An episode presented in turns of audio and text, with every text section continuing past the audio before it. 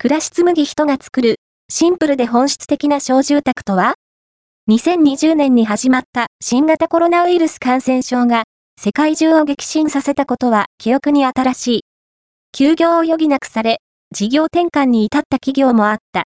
それとともに、家で過ごす時間も増え、心地よい過ごし方について本気で考えたのも、初。